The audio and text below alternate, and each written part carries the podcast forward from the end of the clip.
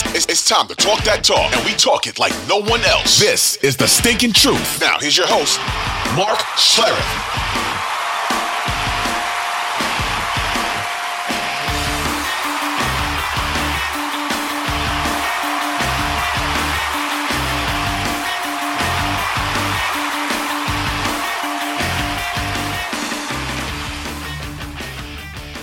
Hey, welcome into The Stinking Truth Podcast. Mark Schlereth alongside Mike Evans. Week 12? Week 12. Week 12 already as we get set to... enjoy this weekend's festivities. Happy Thanksgiving to you and yours. Mike, how are you, buddy? Got my notepad in front of me. You do. All kinds of notes on it. Yes. Topics. Henceforth the term notepad. Things to talk about here. But, Thanksgiving, right? I hope everybody has a great Thanksgiving and sit down and gorge on football. We get some pretty good games. Hey, for once, we're actually happy. I think I speak for the rest of the country. We're actually happy to watch Detroit this year. Oh, yeah. I mean, Detroit's a good football team. They are – I don't even know if I mentioned this in our Leftovers podcast or last week's podcast. But I think it's worth mentioning, Mike, so I'm just going to – this is our podcast. We can do whatever we want on it. I will remind you if you're being redundant. Okay. So I'm sitting down with Justin Fields. And you always sit and ask questions, and you ask about, like, his future and all that kind of stuff. So I get into the Detroit Lions defensively, and I just ask him to give me a breakdown of the Detroit Lions and what he thinks of their defense. And it's probably the most interesting answer I've ever gotten because nobody else has ever given me this bit of information. And he said, on film, you can tell a lot about the culture of that organization. Interesting. And then he went on to say the Detroit Lions play all out, balls out 100% on every single play, and they will flat out hit you. And I thought to myself, wow, that's amazing. Because I always say this to people when I watch film, I can see energy on film. I can see excitement on film. I can see connectivity on film. There's sometimes you watch a game and you're just like, guys are independent contractors. They're playing, and they're playing hard, don't get me wrong, but they're not playing hard for one another. And I thought it was really interesting that Justin Fields said, man, you can see, and verbatim, I always kind of, you paraphrase these things, so I didn't write it all down, but this he did say verbatim, you can see the culture of the organization. They play the game the right way, 100% all out. And that is Dan Campbell. And I told you, walk into that facility, man, everybody in that facility wants to be there. They want to come to work. They want to go out to the practice field and work hard. The coaches do, the players do, the kitchen staff does. I mean, everybody loves being within that facility because of exactly what Justin Fields said, the culture of that organization. I will tell you this, Detroit, now offensively, they're incredibly skilled, right? I mean, they're the only team in the National Football League going into last week that had four players with 400-plus yards of offensive production and at least two TDs. Amon-Ra St. Brown, Sam Laporta, and then you've got both Montgomery and Gibbs at the running back position. They're phenomenally talented. And the backbone of their organization, as Dan Campbell will tell you, is my offensive line. And the best player on my football team, without equivocation, is Penei Sewell. But all that said, defensively, they're not that talented. I mean, when you talk about... Play hard, but... Exceptionally hard. But when you talk about breaking down a defense, if you said, hey, all three levels of this defense... have superstar players. Hey, man, I think Alex Anzalone, playing middle linebacker, is playing great, and he is flying around. But would you qualify him as one of the best? No, you wouldn't. There's nobody in the back end that I would look at and say, wow, this guy or that guy is, Tracy Walker is – like Brian Branch, their rookie nickel guy, I think, is playing really good, but it's really Aiden Hutchinson. Now, Aleem McNeil playing really good as well on, as defense. But you wouldn't qualify any of those guys other than probably Aiden Hutchinson as an elite player.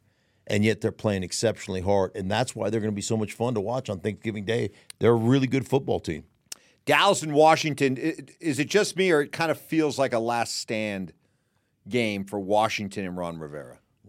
How typical was did you read the thing about Washington not having any hot water? Yeah, that's right. After the game, so none of the players could shower. Both locker rooms, by the way. Both locker rooms, just nothing there. Their boiler broke at the stadium or some crap. Like, really? You don't have some That new ownership group inherited a lot of a big mess. Oh, my word. Thanks, Daniel Snyder. Yeah, can you imagine having to get on the plane? Like, I mean, you just take a cold shower, and it's but that's miserable. It's miserable. Yeah. So, yeah, it does feel to me, it feels like, and I love Ron Rivera, and I think he's a damn good coach, but it feels to me like the old Bill Parcells line is when you come in and you take over, you fire everybody and you change the carpet. You get the stench out of the building. And I don't believe that Ron Rivera was influenced in any way, shape, or form by Daniel Snyder. As a matter of fact, I think he tried to go the opposite way. But the bottom line, there's an association there, and they're trying to exercise the association with Daniel Snyder. Everything that was Daniel Snyder, any way, shape, or form, needs to be, excommunicated from the building. And so it feels like to me, Mike, it's inevitable, like it's going to happen. I just don't know when it's going to happen. Well, I want to circle back to Ron Rivera as part of a larger topic here as we move along. I got written down on my notepad. Mm-hmm. The other Thanksgiving night game, we got San Francisco and Seattle. Are you like me? Like, who is Seattle? Yeah. Who are they? What are they? It's a great question. Because, like, I did their preseason game this year. I went down to camp for a couple of days. They've had a lot of injuries across the board. Their offensive linemen, they've used like 10, 11 different offensive linemen. I don't know where they are health-wise there. That certainly set back their offensive scheme a little bit. They had to work around that. So that may have set them back from just how much we have in, how much we can execute, how much you have to kind of change what you're doing and everything else. And does that slow down the development of your offense? Defensively, I thought their back end was going to be exceptionally good this year, and I think it probably is pretty good. But, it's hard to put your finger on exactly where this football team is. And are they middle of the pack?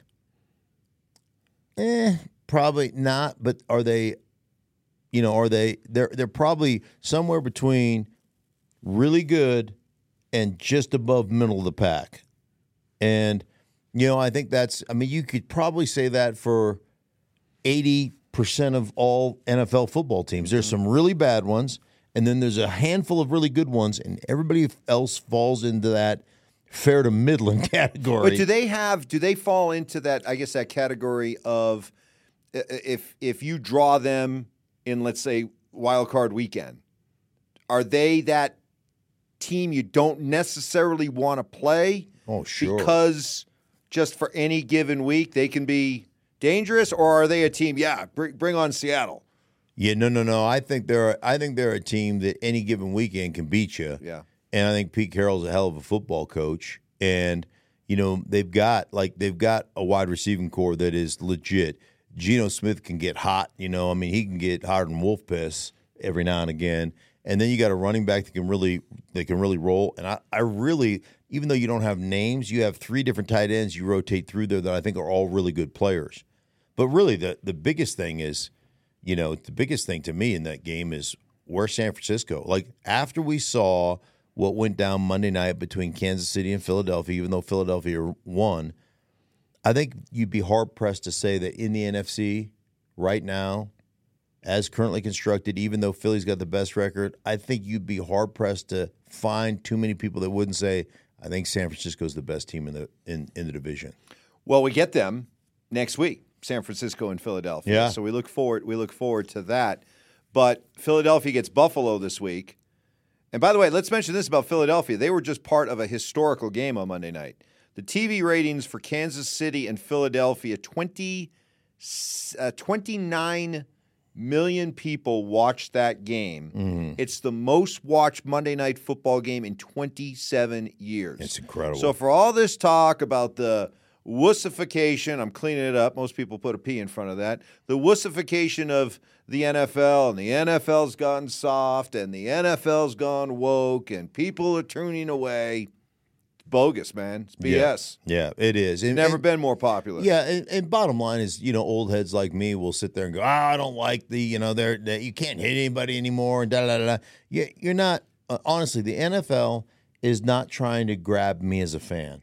They know, like, the NFL's smart. They know they already have me. They know I'm going to piss and moan about it, and I'm going to be like, I don't like it, and there's no such thing as a concussion, you know, and all that kind of crap. But the bottom line is they already have me. Right. You know, it's like Jerry Maguire. You had me at hello. Yeah. I was there. I'm there for you guys. Even though I can complain and piss and moan and do all that stuff, you know, Sunday rolls around, I'm still going to, you know, or Monday night rolls around, I'm going to sit down on my couch and I'm going to watch. You got me. This is really about catering to the next generation of fans that grew up playing fantasy football and video games. Like, that's – so they don't know any better. Like, they're – you know, is it wussified? Maybe. But you're selling it to more wussified nations. So, I mean, we're selling a wussified game. That's a topic for another day. We're selling a wussified game to a bunch of wussies. They love it. They consume it. And the numbers prove it. Yeah. I mean, that's the bottom line. The numbers are the numbers, and the numbers are great. Kansas City, by the way, we watched the Chiefs play the other day, and how about this? They are the lowest-scoring second-half team in the entire NFL. 32 out of 32 teams.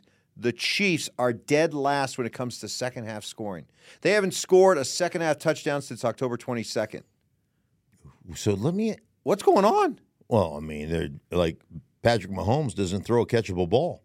His guys. He's got to throw a more catchable ball. Yeah, his guys. Softer. It's either that Patrick Mahomes does not throw a catchable ball, or his wide receiver's hands are made of feet. One of the other things has got to be true. Like the amount of balls those guys drop is unbelievable. Is it just that though? Do you blame it all on that, or are there some other deeper issues? No, I think there's a lot of deeper issues. I think, like, for instance, all right, now, they ran the ball well in the first half. Kansas City did against Philadelphia, right? But we both know that Andy Reid is not a guy that truly wants to run the football. You know, he may run it in spite of what he wants to do. But what he really wants to do is to out-scheme you, to out-create, to out-gain you throwing the football, and to really, like, that's what he likes, right? He likes that, you know, getting the goal line or getting red zone, and all of a sudden Travis Kelce's under center, and then he motions out, and they flip it to somebody, and, you know, that's really where he wants to live, right? And I think one of the things, you and I have this argument all the time about just the running game in general. And, like, I watch entirely way too much film. Like, I watch film, every week preparing for games and stuff. And one of the things you see is the Vic Fangio influence on the National Football League. And the Vic Fangio influence is we're going to play some form of two-shell, you know, two-high safety shell, middle-of-field open shell, and we're going to keep everything in front of us, right? Whether we're playing cover two or quarters or cover six, whatever. But we're going to keep everything in front of us. And you're not going to get over the top of our heads. And, you know, it's really interesting because you get into the red zone and you see so much of that two-shell defense. And a lot of times what they'll end up doing is if you get a 3-by-1 formation, you'll lock that one side. If you have a really outstanding corner, you'll lock it and you'll – kick your extra safety down over to the three-man side, or if that guy is just that good, you'll double-team him, and you'll live in zone on the other side. But one of the things, and man, it just resonates with me because I heard it so many times. Like, if we got into the red zone when I played, and you thought you were going to put some shell defense against us, we're going to – oh, I almost said the F word. We are going to cram it down your freaking throat. Like Mike Shanahan would stand in front of our team and go, they think that they can get away with playing two high safeties. We'll run their ass out of that shit before you can even, he would just go off. And it was an affront. Yeah. It was an insult to all things football. And when you get them out of that, whether you do it formationally with, with extra tight ends and a fullback and all that stuff, or you just cram it down their ass, eventually they get into a single high structure where you got one-on-ones on the outside. And we would force you to get out of that stuff. And teams aren't doing that? No, because they want to be fancy. You've always said, and I guess you'll put Andy Reid in this category then, there are too many offensive coaches out there that are just looking for an excuse, making up an excuse to not run the football. Right. Oh, we tried. Right. Couple of carries, 2 yards. Yeah, and they're not truly committed to it. It's what I would call a commitment run. I am committed to this because I'm going to run your ass out of that defense. Mm-hmm. And when I run your ass out of that defense, now I'm going to have a little bit of space in the intermediate throws that we don't have when you're in that defense. And especially in the red zone, Mike, this is where it's really prevalent in the red zone where you don't need to get depth. You don't need to get as much depth. You know why?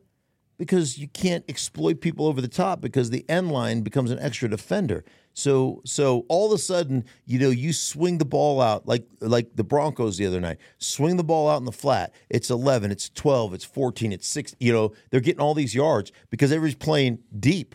Now all of a sudden in the red zone, my rolled up corner in a cover two, instead of getting 8 and trying to get, and trying to slough off to, sitting at 8 and trying to slough off to 12 yards, take away the corner route behind him. Now all of a sudden he's sitting at 6, and you throw that ball, that swing pass out there, and he just snaps on it. The guy catches it and wham, gets hit in the gut by a corner because I don't have to give that ground. You know why? Because you can't get over the top of us. I'm not worried about you getting over the top of us. So, because this leads to a bigger discussion here, because if you've been paying attention as a football fan, scoring is down. It's at its lowest level in 13 years. So you're telling me that these offenses could run these defenses out of that Vic Fangio two high safety look, but evidenced by the fact that the scoring's so low, they're just choosing not to? It's the definition of insanity, doing the same thing over and over again? It's thinking you're going to get a different result? No. It's not that they're choosing not to. It's that they don't know how to, and they haven't worked at it because they don't want to. That's the issue. That's like I always say this, the greatest skill in football is moving a man from point A to point B. You think it's throwing an accurate football as a quarterback? Give me a break. That's not the greatest skill. That's not even close to the greatest skill. Try being a corner in this league. Not touching anybody and not being able to touch people beyond 5 yards and being able to cover guys. Try being a corner in this league. You think like an elite level corner against the receivers and the route combinations, all the stuff they have, and every rule is bent toward the offense having success? That's far more skillful than me throwing an accurate ball down the seam. Give me a break. Well, people are taking notice. Tom Brady, perhaps you've heard of him, everybody. Yeah. He came out the other day in an interview and said he doesn't like today's NFL. Mm-hmm. Thinks the quality of play is bad, mediocre. He says there's a lot of mediocrity out there, a lot of bad coaching out there. Sure. Players aren't taking care of themselves, protecting themselves. Offensive players aren't protecting themselves. Mm-hmm. What's your reaction to that?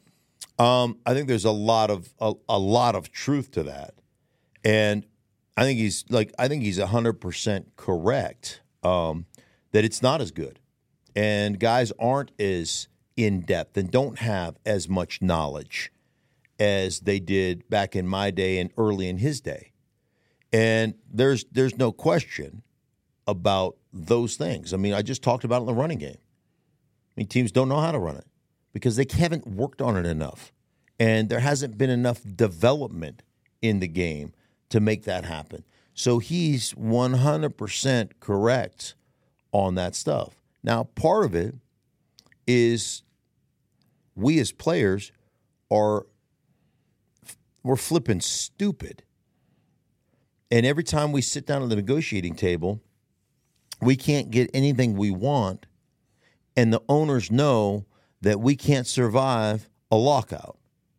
So we start accepting, you know, any little scrap they throw off the table, and we start negotiating for things that actually hurt us as players.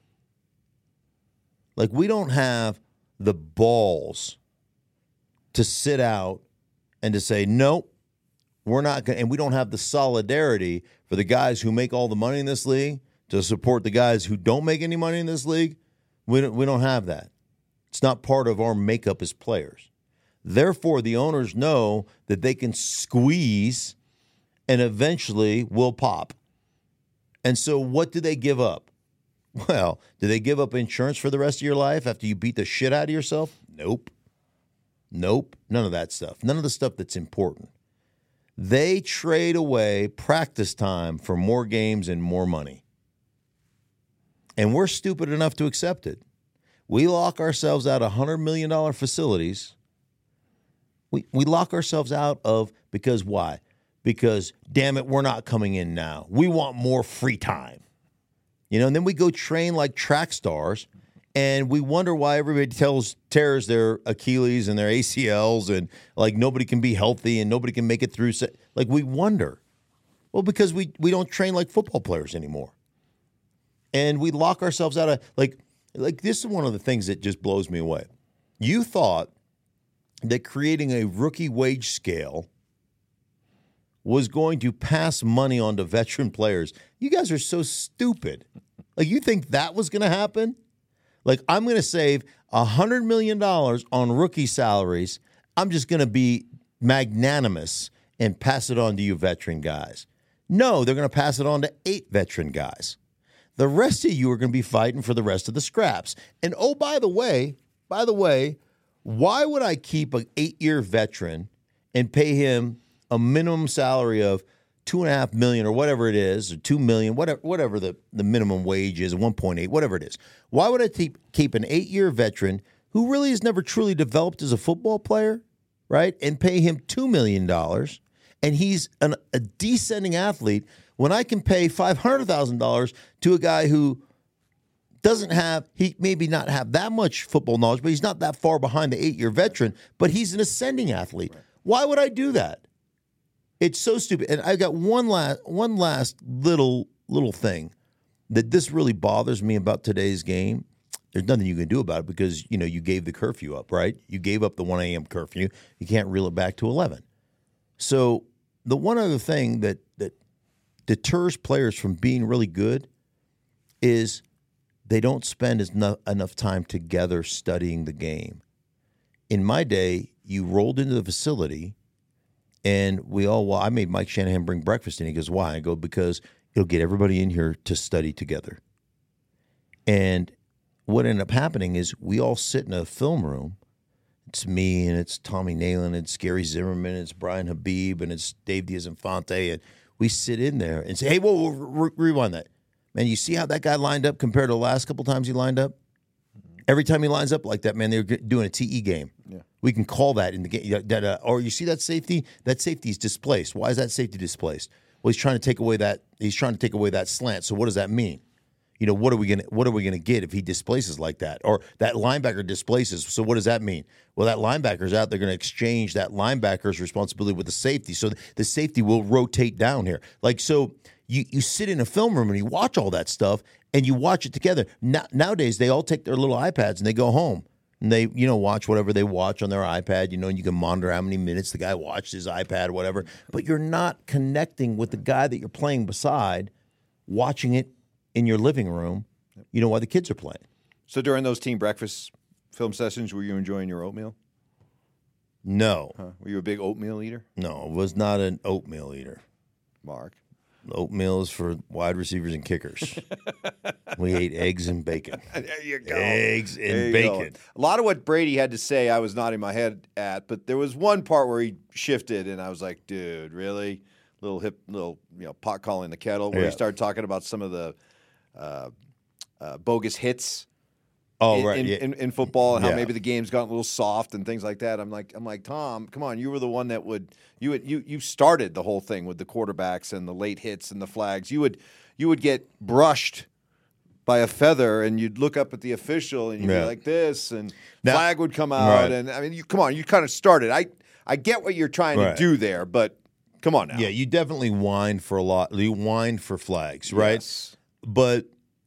And I joke and I make fun of Tom Brady for whining for flags. That dude was tough as nails, man. That dude took some shots. Took some shots. It was just a little hypocritical. I get that. But the league allowed it. And one thing we know about Brady, if the league or any good player, sure. Saw Mahomes do it last Monday night. Right. If the league allows it, then why wouldn't you not do it? Right. I saw a game. I was watching. I've got the Tennessee game this weekend, Tennessee Titans, and Jeffrey Simmons is one of the best D tackles in football. Man, he's an amazing player. And they ran a game. It was a great game, man. Simmons is on a wide three technique, and he leaps out and he grabs the V, that right where the shoulder pads connect, of the offensive tackle, and he holds him 1,001, 1,002, and then he lets him go. Well, that allows the defensive end edge player to run a tight hoop corner, and he ends up getting a sack. And I'm sitting on the plane watching this as I'm going home from the game I just called between Chicago and Detroit, and there's an NFL official on my plane that I know well. He lives in Denver. I said, come here.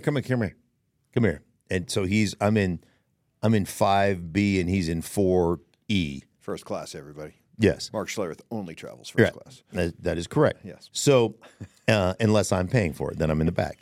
So, but if you're paying for it, I'm in first class. So, so I say, come here, look at this. And so I show him, and he didn't see. And I go, look where his hand goes. He goes, you grab it. This is an old D-line trick. And he's grabbing in here. And he's like, oh my gosh, look at that. And he goes, where we are positioned, because now they're behind the offensive line. There's no way I could call that because I can't see it. Right. You'll never see it. And they used to be behind where the linebackers sit. And I go, so it's just another way that defensive players cheat their asses off and get away with it. And I just am trying to bring it to your attention. Okay, yes. But speaking for all offensive linemen, right? Speaking, yes. I'm just trying to help. Yep. But.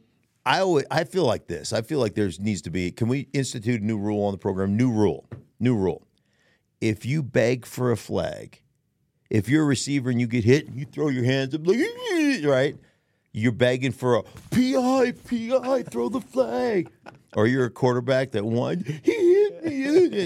Automatically, you should not be able to get a call. Yeah, I'm fine with that. So if you whine for flags, bam, plays off. How about that? We had another Kareem Jackson hit for the Broncos. Another suspension. This time a 4-game suspension was not reduced down to 2. He's serving the full 4. Mm-hmm. It has led to an intense debate here in Denver, but it's also branched out. Just the idea of, come on, what are these defensive players supposed to do? Right. What about the hypocrisy of the rule's the rule, but you only seem to enforce it with quarterbacks, even quarterbacks that become runners?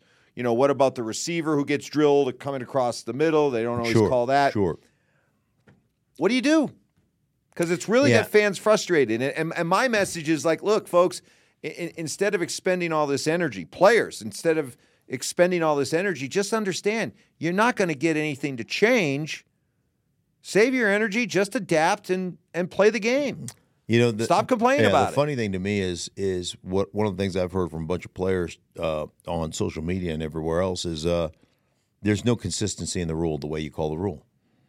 And, when it comes to helmet and defenseless players and blah, blah, blah, there's just no consistency. And they throw a bunch of players of, like you said, there was one where Courtland Sutton got hit on Monday night by a Buffalo player, right? And it looked identical to what Kareem Jackson did. And my answer to that is, well, where in the National Football League, where in officiating in general, is there any consistency between crew to crew or call to call?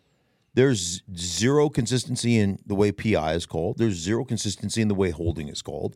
Each crew is different. We used to get a scouting report on the crew. Hey, be careful because this crew will throw a lot of penalties or a lot of flags for this. This crew will throw a lot of, hey, you can get away with this because this crew doesn't throw that flag, right? So you'd have a scouting report on the crew and the way they call a game. So, I mean, there is no consistency, universal consistency. As hard as they try, they can't. They're human, just like the players are human. They're going to make some mistakes. The bottom line, though, for Kareem, if you have a target on you because of past transgressions, guess what? You better change the style with which you play, because if you don't, even if it's can be questioned, you are not any longer going to get the benefit of the doubt. And you know, and that's just the way it goes. And you're given the benefit of the doubt if you don't have a prior record. It's just like a judge. If you don't have any prior speeding tickets and you get a speeding ticket and you explain the situation and how, hey, man, I got caught up and I got into a construction zone and I didn't realize it, and that it was brand new that morning, blah, blah, blah. The judge might say, hey, you know what, I'm going to let you off on a warning. But if you got 14 speeding tickets and you've got this, that, and the other, and you come in there and you say, hey, listen, this is what happened, and the judge will go, based on your prior record, you know what, not only are you going to get this fine, but I'm going to double it because you're wasting my freaking time because you got a lead foot. I mean, that's Kareem Jackson. But even just for the guy who's got the reputation, I get that, but I hear so many fans and media complain about how, well, that used to be a good clean hit. Yeah. You know, you used to be able to hit like that. That's just football. But as you said earlier in this podcast, the game's changing. The way that the game is being officiated, who they're trying to reach, it's changed. So I think you just have to let go of the whole idea, well, that's the way the game used to be played. That's the way the game should be played.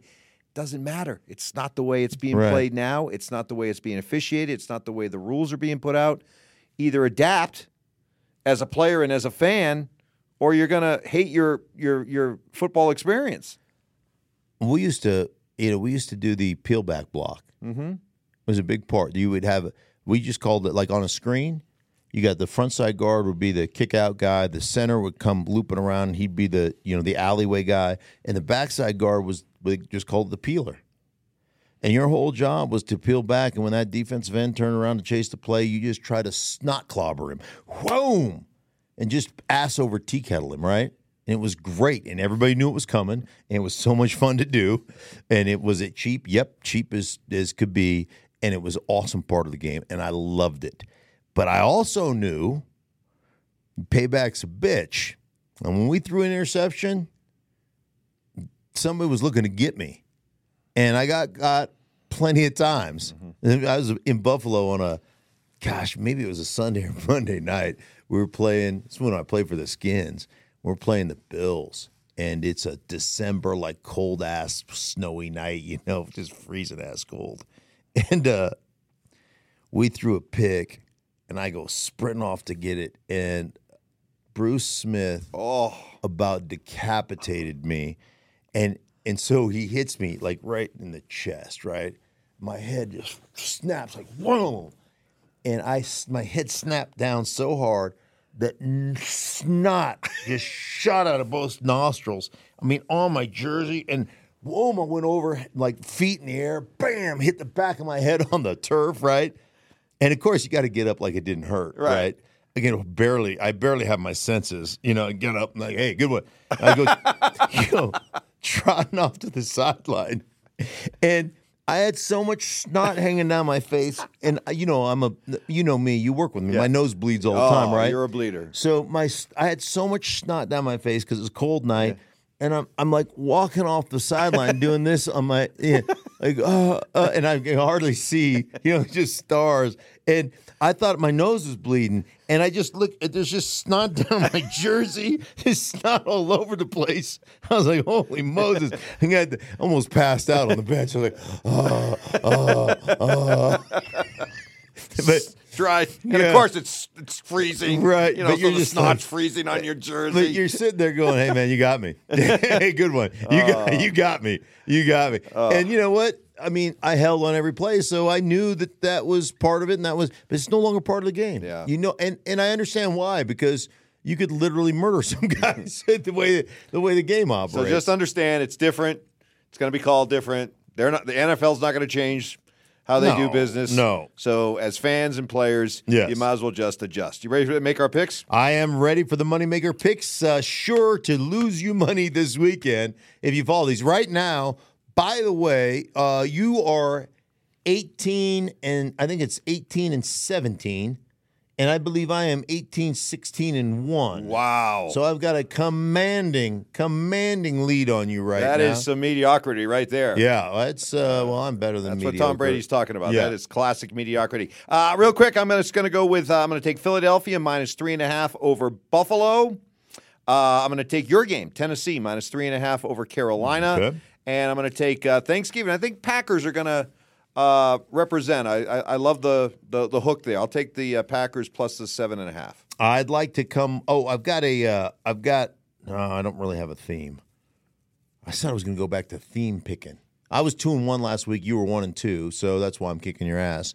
I don't really have a theme. Want to call this the snot bubble picks? Yeah. Okay. I'm going. I'm going Thanksgiving Day. I'm going Thanksgiving Day as well. I'm going to go San Francisco minus 7.